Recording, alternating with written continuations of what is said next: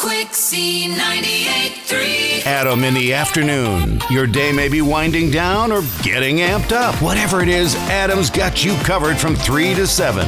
Weekdays on Quixie 98.3. Quixie 98.3. I'd like to know what's in your microwave. It is National Microwave Day, and uh, well, this is actually a little piece of uh, audio, a little piece of history that I found for you. It is a British TV report from 1968. It's actually older than Quixie. Back then, uh, they were making sure that the uh, the microwave oven was going to be the geared towards the future of housewives. Open the microwave oven door, place it on the grill, shut the door, which starts the cooking process. And that, I'm told, will take about 70 seconds. So while I'm waiting, a word perhaps with Mr. George Langdon, one of the men who are marketing this machine. Well, how soon is it going to be in the housewife's kitchen, Mr. Langdon? We estimate it should be in the housewife's kitchen within about a year to 18 months. What's, Uh, what's the cost going to be? the cost should be in the region of 100 to 120 pounds, but again, this is a um, thing of the future. Uh, This, seems an awful lot to pay, if you don't mind me saying, for a cooker which won't actually brown food. You can't have roast Yorkshire pudding or anything like that with it. True, it doesn't actually brown, but it doesn't mean to say that you won't be able to have roast Yorkshire pudding. It will possibly be a unit incorporated within the housewife's normal cooker, and she will still be able to do her own cooking. No, and listen to that, a little piece of history. And you know what? Microwaves have a lot to do with radio because they actually use radio waves to cook the food. Adam in the afternoon on Quixie 98.3. This story brings an all new meaning to the property ladder. And this story might sound familiar because it was actually based on another story that happened a few years ago. So, a woman on Tik TikTok is going viral for a challenge she created that's called the Trade Me Project. And she has been able to trade up to get a house. Like I said, this is inspired by a story that happened a few years ago. I remember this guy, he went from a red paperclip all the way to a house. Well, Demi started with a single bobby pin, and each time she traded up, the exchanges got bigger and bigger. Yeah, who's who's to say you can't get something for nothing? She traded the bobby pin for a pair of earrings, which led to a set of glasses, then a vacuum and a snowboard. Eventually, she worked her way up to larger items like cars and tractors, and a Chipotle celebrity card worth about twenty thousand dollars. Yeah, that's a thing. Uh, anyway, Demi traded the Chipotle card for a trailer with a fridge and a Tesla solar panel that was worth around $40,000. And then she traded that for an actual house. It's a small house, modest place in Tennessee. And she plans to move there from California and actually fix it up. So it's actually pretty cool that she was able to go all the way from a bobby pin to a house. Yeah, it can happen. It's happened twice now. And each time it happens, I think, what am I doing with my life? What do I have that somebody might find worth a house? Adam in the afternoon. Hey guys, guess what? What? It's that time of year again. Time to clean the gutters? Time to set the driveway? Time to paint the trim? No, no, no. It's Christmas time. Yeah! What is Christmas really about? Well, one December night over 2,000 years ago, a shining star illuminated a gathering of kings, shepherds, angels, and animals around a baby in a stable.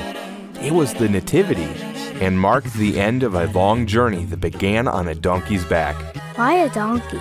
Well, I guess it could have been a wagon. Anyway, they arrived in Bethlehem only to be told there was no room for them in the inn. What is an inn? It's like a hotel.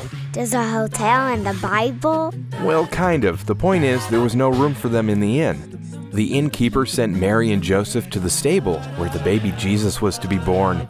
They were joined by shepherds and three kings. I thought there was three wise men. Was the wise men or kings? I don't know, maybe there were both. You know, kings that were really wise. Anyway, there were all these kings, shepherds, goats, cows, horses, donkeys. They were all there to worship baby Jesus! What about the drummer boy? Huh? You know, he played for baby Jesus. Papa bum bum. Oh, yeah, I guess he was there too. And the bright shining star that lit up the whole night. That's right. Wow. With all that noise and light, it's amazing that baby Jesus never cried. Never cried? You know, no crying he makes. Yeah, a Christmas miracle. So there was a chimney in the stable? If there was no chimney, how did Santa leave a present for baby Jesus? I don't think they had chimneys in stables. I think Santa got help from Superman to bust through the stable walls. I don't know. Or he can use Spider Man's webs and drop down the window. Or what if Batman gave Mary and Joseph a ride in the Batmobile? Maybe Batman had an extra utility belt for Santa. Maybe Santa can be Batman's new sidekick. That's quite an imagination you have. I get it. Christmas is a birthday celebration for baby Jesus. That's right. On Christmas, we celebrate the best gift we could ever get the gift of our Messiah, our Lord and Savior. He was sent here to wash away our sins so that we could live with God again in heaven. Merry Christmas and Happy New Year! Adam in the afternoon on Quixie 98.3. As we move ever closer into the holidays, it's important to keep safety in mind. So, these are a couple of safety tips that hopefully will keep you safe during the holidays. If you have packages being delivered when you aren't home, a good idea might be to coordinate with your neighbors so that they're not sitting out on your porch for hours. Or you could just make one of those glitter bombs like we see every year. Uh, another one would be to lock your car doors and never leave a package in there, even if the if it's parked in your driveway. It's a temptation for getting your car broken into. If you have a tree on display and it's next to an open window, make sure that you're putting the presents. Uh, don't put the presents under until Christmas Day because, again, that that just invites criminal mischief. I'll always keep your tree watered if you're using a live a live tree because a dried t- a tree can actually go up in flames in a matter of seconds.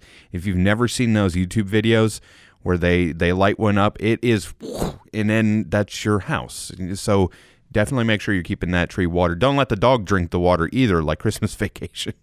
And uh, finally, on that note, make sure that you're cre- uh, creating an emergency plan and uh, you know what to do if fire does break out anywhere in the house. And make sure that everyone in the family member knows the plan, even if it means practicing it a few times with your kids.